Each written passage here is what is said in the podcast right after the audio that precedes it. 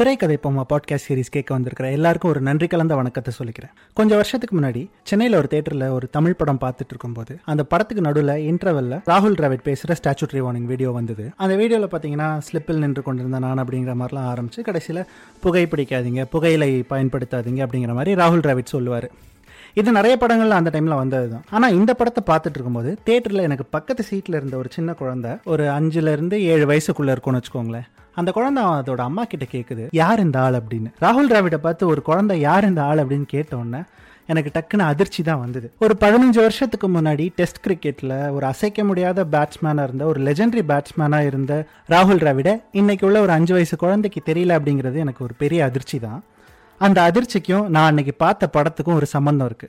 எனக்கு சினிமாவை பற்றி ஒரு பெரிய அண்டர்ஸ்டாண்டிங் அன்னைக்கு வந்தது. அந்த அண்டர்ஸ்டாண்டிங்கை பற்றி தான் இந்த எபிசோடில் பேச போகிறேன் இது சந்தோஷ் மாதேவனுடன் திரைக்கதை போமா.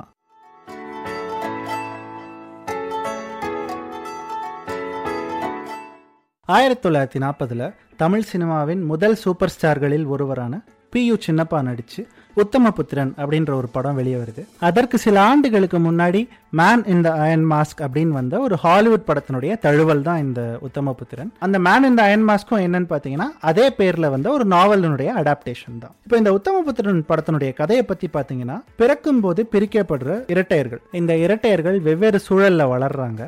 ஒவ்வொருத்தருக்கும் ஒவ்வொரு மனநிலை இருக்குது ஒருத்தர் வில்லனாக இருக்கார் இன்னொருத்தர் ஹீரோவாக இருக்கார். கடைசியில் யார் ஜெயிச்சாங்க அப்படிங்கிறது தான் இந்த படத்தினுடைய கதையாக இருக்குது இவங்க வளர்ந்ததுக்கப்புறம் தான் இவங்க ரெண்டு பேரும் சந்திக்கிறாங்க. அதற்கு பிறகு இதே உத்தம புத்திரனை ஆயிரத்தி தொள்ளாயிரத்தி ஐம்பத்தி எட்டில் சிவாஜியை வச்சு மறுபடியும் ரீமேக் பண்ணுறாங்க அதே கதை தான் அதே மாதிரி அடாப்ட் பண்ணி ரீமேக் பண்ணுறாங்க அதற்கு பிறகு இதே கதையை எம்ஜிஆர் தன்னுடைய பாணியில கொஞ்சம் மாடர்னைஸ் பண்ணி நீரும் நெருப்பும் அப்படிங்கிற ஒரு படத்துல நடிக்கிறார். அந்த படமும் இரட்டையர்கள் தான். அதுலயும் கடைசியில பாத்தீங்கன்னா எப்படி இவங்க வயசானதுக்கு அப்புறம் சேர்றாங்க சேர்ந்ததுக்கு அப்புறம் என்ன நடக்குது அப்படிங்கிறது தான் கதை. அதற்கு பிறகு சிவாஜி திரிசூலம்னு ஒரு படம் நடிக்கிறாரு. இதுல வந்து ட்ரிபிள் ஆக்ட் ட்ரிபிள் ஆக்ட்ல பாத்தீங்கன்னா சின்ன வயசுல பிரியிற இரட்டையர்கள் அதற்கு பிறகு எப்படி சேர்றாங்க அவங்க சேர்ந்ததுக்கு அப்புறமா வில்லனை எப்படி பழி வாங்குறாங்க அப்படிங்கிறது தான் கதை. அதற்கு பிறகு ரஜினி மூன்று முகம் அப்படின்னு ஒரு படம் நடிக்கிறாரு. கமல் அபூர்வ சகோதரர்கள் அப்படின்னு ஒரு படம் நடிக்கிறாரு. சூர்யா வேல் அப்படின்னு ஒரு படம் நடிக்கிறார். வடிவேலு நடிப்புல உத்தம புத்திரனை அடாப்ட் பண்ணி அதே படத்தை ஸ்பூஃப் பண்ணி இம்சை அரசன் இருபத்தி மூன்றாம் புலிகேசி அப்படின்னு ஒரு படம் எடுக்கிறாங்க. அந்த படம் உத்தமபுத்திரனோட அடாப்டேஷனாக இருந்தாலும் அந்த காலகட்டத்துக்கான தமிழ் தேசிய அரசியல் குளோபலைசேஷன் தற்சார்பு பொருளாதாரம்னு நிறைய விஷயத்தை பற்றி பேசுது. அதற்கு பிறகு விஜய் நடிப்பில் அட்லி இயக்கத்தில் மெர்சல் அப்படின்னு ஒரு படம் வருது. இந்த எல்லா படத்துக்குமே பார்த்தீங்கன்னா சின்ன வயசுலேயே பிரியிற இரட்டையர்கள் அதற்கு பிறகு ஒரு வயசுக்கு அப்புறமா சேர்ந்து சின்ன வயசில் நடந்த ஒரு சம்பவத்துக்காக எதர் பழி வாங்குறாங்க அப்படி இல்லைன்னா அவங்களுக்குள்ளேயே அடிச்சுக்கிறாங்க இதில் யார் ஜெயிக்கிறாங்க? வில்லனை எப்படி இவங்க தோக்கடிக்கிறாங்க இந்த மாதிரி கதைகள் வெவ்வேறு வடிவத்தை எடுத்துக்குது.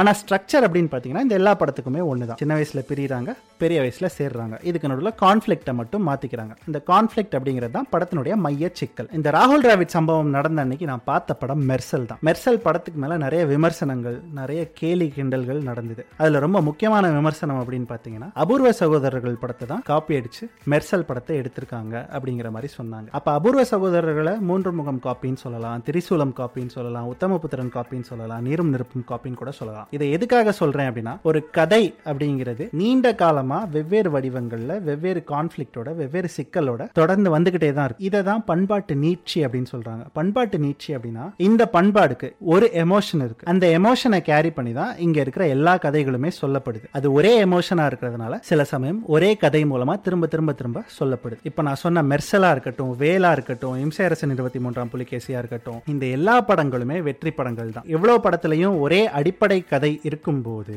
எப்படி எல்லா படமுமே வெற்றி படம் ஆகுது அப்படின்னா இங்கதான் ஒரு தலைமுறைக்கும் இன்னொரு தலைமுறைக்கும் இடையில இருக்கிற இடைவெளியை புரிஞ்சுக்க வேண்டியிருக்கு. போன தலைமுறையில உள்ள நமக்கு ராகுல் டிராவிட் ஒரு லெஜெண்டரி பேட்ஸ்மேனா இருந்திருக்கலாம். இந்த தலைமுறையில உள்ளவங்களுக்கு ராகுல் டிராவிட தெரியாமலே கூட இருக்கலாம். போன தலைமுறையில உள்ளவங்களுக்கு அபூர்வ சகோதரர்கள் இந்த தலைமுறையில உள்ளவங்களுக்கு மெர்சல். அடுத்த தலைமுறையில உள்ளவங்களுக்கும் இதே கதை மீண்டும் அப்போ உள்ள ஒரு பெரிய ஹீரோ மூலமா சொல்லப்படும். இது வந்து தவிர்க்க முடியாத ஒரு பண்பாட்டு நீட்சி. ஆனா இந்த படங்கள் எப்படி சொல்லப்படுது மக்களிடையே என்ன தாக்கத்தை ஏற்படுத்துது அப்படிங்கிறது தான் இந்த படத்தினுடைய தேவை அப்படின்னு நான் நம்புறேன். இந்த படம் ஒன்றிலிருந்து மற்றொன்று எப்படி மாறுபடுதுங்கிறத அபூர்வ சகோதரர்கள் மெர்சல் இப்போ இந்த ரெண்டு படத்தையும் ஒப்பிட்டு பார்ப்போம். இந்த ரெண்டு படத்துக்கும் கதை ஒன்னா இருந்தாலும் இதுல கதை சொல்லப்பட்டிருக்கிற விதம் அதனுடைய கட்டமைப்பு அப்படிங்கிறது வெவ்வேறா தான் இருக்கு. Like this Sochcast? Tune in for more with the Sochcast app from the Google Play Store.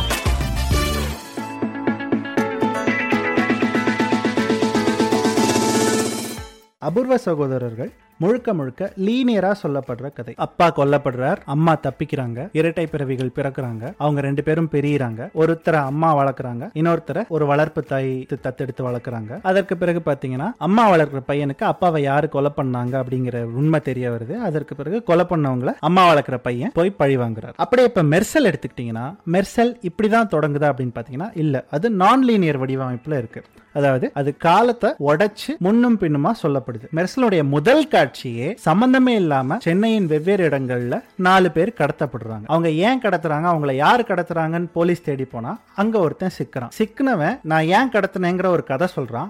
அவன் கதை சொல்லி முடிக்கும் போது தான் அவன் ஒருத்தன் இல்லை ரெண்டு பேர் அப்படின்னு தெரிய வருது. அந்த ரெண்டாவது ஆள் யார் அப்படிங்கிறத திரும்ப சொல்ல வரும்போது தான் அவங்க ரெண்டு பேரும் இரட்டை பிறவிகள்னே தெரியுது. அவங்க இரட்டை பிறவிகள்னு தெரிஞ்சதுக்கு அப்புறமா தான் அவங்க அம்மா அப்பாவுடைய கதையே நமக்கு தெரிய வருது.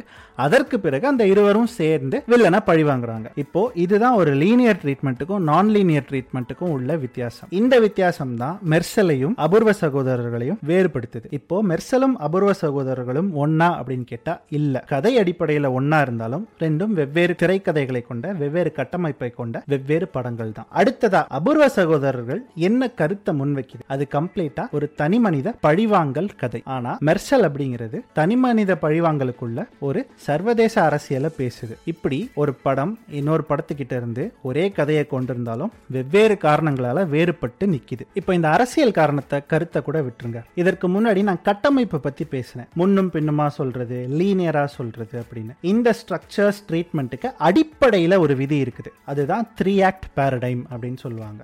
அதாவது ஒரு கதையை மூணு பகுதியாக பிரிச்சிருவாங்க. செட்டப் கான்ஃப்ளிக்ட் ரெசல்யூஷன் இதில் செட்டப் அப்படிங்கிறது முதல் பகுதி. இந்த பகுதியில் தான் இந்த படத்தில் முதன்மை கதாபாத்திரம் யார்? அது ஆணா பெண்ணா? அவங்கள வந்து காமனாக ப்ரொட்டாக்னிஸ்ட்னு சொல்லுவாங்க. ஹீரோ ஹீரோயின்னு கொலோக்கியலாக கூட சொல்லிக்கலாம். அவங்கள சார்ந்து இருக்கிறவங்க யாரெல்லாம்? அவங்க எந்த ஊரில் இருக்காங்க எந்த காலகட்டத்தில் வாழ்கிறாங்க அவங்க வாழ்கிற இடத்துல அவங்களுக்கு என்ன பிரச்சனை இருக்குது இல்லை அவங்களுக்கு என்ன இலக்கு இருக்குது அந்த இலக்கில் என்ன பிரச்சனை இருக்குது இப்படி செட்டப்பில் ஒரு முதன்மை கதாபாத்திரத்தினுடைய ஒட்டுமொத்த சூழலும் விவரிக்கப்படும். அதற்கு பிறகு அவங்க கான்ஃப்ளிக்ட்குள்ளே போவாங்க. இப்போ ஒரு இலக்கு சொன்னோம்ல இந்த இலக்கை அடையிறதுல அவங்களுக்கு என்ன சிக்கல் வருது அந்த சிக்கலை அவங்க எப்படி எதிர்கொள்கிறாங்க அந்த சிக்கல் மறுபடியும் அவங்களுக்கு எப்படி இன்னும் காம்ப்ளிகேட் ஆகுது அதிலிருந்து எப்படி வெளியே வர முயற்சி பண்ணுறாங்க இறுதியாக இதற்கு மேலே அந்த சிக்கல் எனக்கு வேணாம். அதை விட்டு கம்ப்ளீட்டாக வெளியே வர்றதுக்கான ஒரு முயற்சி எடுக்கிறாங்க. இந்த முயற்சி தான் கதையினுடைய மூன்றாவது பகுதி ரெசல்யூஷன் இப்போ இந்த அடிப்படையில் அபூர்வ சகோதரர்கள் படத்தை பார்த்தீங்கன்னா அதனுடைய முதல் பகுதியான செட்டப்லேயே ஃப்ளாஷ்பேக் சொல்லப்படுது. அந்த ஃப்ளாஷ்பேக்கில் அப்பாவினுடைய மரணம் குறித்த ஒரு விவரணை இருக்குது. அதற்கு பிறகு அவங்க ரெண்டு பேரும் பெரியற கதை இருக்குது அதற்கு பிறகு தான் நம்ம ப்ரொட்டாகனிஸ்டையே பார்க்குறோம். ப்ரொட்டாகனிஸ்ட் கிட்டத்தட்ட பத்து நிமிஷம் கழிச்சு தான் அபூர்வ சகோதரர்கள் படத்தில் காட்டப்படுறார். ஆனால் மெர்சலில் முதல்ல கடத்தல் காட்சிகள் காட்டப்படுது. அதற்கு பிறகு இவங்க யாரையோ பிடிக்க போகிறாங்க அங்கே பிடிபடுற ஆள் தான் ப்ரொட்டாக்னிஸ்ட் அதற்கு பிறகு ப்ரொட்டாக்னிஸ்ட்டை பற்றின ஒரு விவரணை ஃப்ளாஷ்பேக்காக தான் வருது. இங்கே ப்ரொட்டாக்னிஸ்டோட இன்ட்ரொடக்ஷன் எல்லாமே லீனியராக இருக்குது அபூர்வ சகோதரர்களில். ஆனால் மெர்சலில் ஒட்டுமொத்த ப்ரொட்டாகனிஸ்ட் செட்டப்பும் ஃப்ளாஷ்பேக்குள்ளே தான் இருக்குது. இங்கேயே ரெண்டு படமும் ஸ்ட்ரக்சர்லேயே மாறுபடுது. அதற்கு பிறகு கான்ஃப்ளிக் பற்றி எக்ஸ்ப்ளனேஷன் இருக்குது அதுக்கப்புறமா ரெசல்யூஷனுக்குள்ள போகுது. எல்லா இடத்துலையுமே பார்த்தீங்கன்னா இந்த ஸ்ட்ரக்சர் டிஃபரன்ஸ் இருக்குதான் செய்யுது இந்த ரெண்டு படத்துலையுமே. நம்ம இது வரைக்கும் பேசின எல்லா படங்களுமே ஆயிரத்தி தொள்ளாயிரத்தி நாற்பதுல வந்த உத்தமபுத்திரன் தொடங்கி கடைசியாக வந்த மெர்சல் வரைக்கும் எல்லா படங்கள்லையுமே இப்படி ஒரு டிஃபரன்ஸ் இருக்குது. வேல் படம் பார்த்தீங்கன்னா லீனியராக சொல்லப்பட்ட கதை. இம்சையரசன் இருபத்தி மூன்றாம் புலிகேசி லீனியராக சொல்லப்பட்ட கதை. மூன்று முகம் பார்த்தீங்கன்னா நான் லீனியராக இருக்கும். இப்படி ஒவ்வொரு படமும் தனக்கான ஒரு ஸ்ட்ரக்சரை தேடிக்குது. அந்த ஸ்ட்ரக்சர் பேஸ் பண்ணி தான் அந்த கதை சொல்லப்படுது. இப்போ இந்த த்ரீ ஆக் ஸ்ட்ரக்சர் மட்டும்தான் எல்லா கதைக்குமே அடி அடிப்படை கிராமரா அப்படின்னு கேட்டிங்கன்னா இல்லை.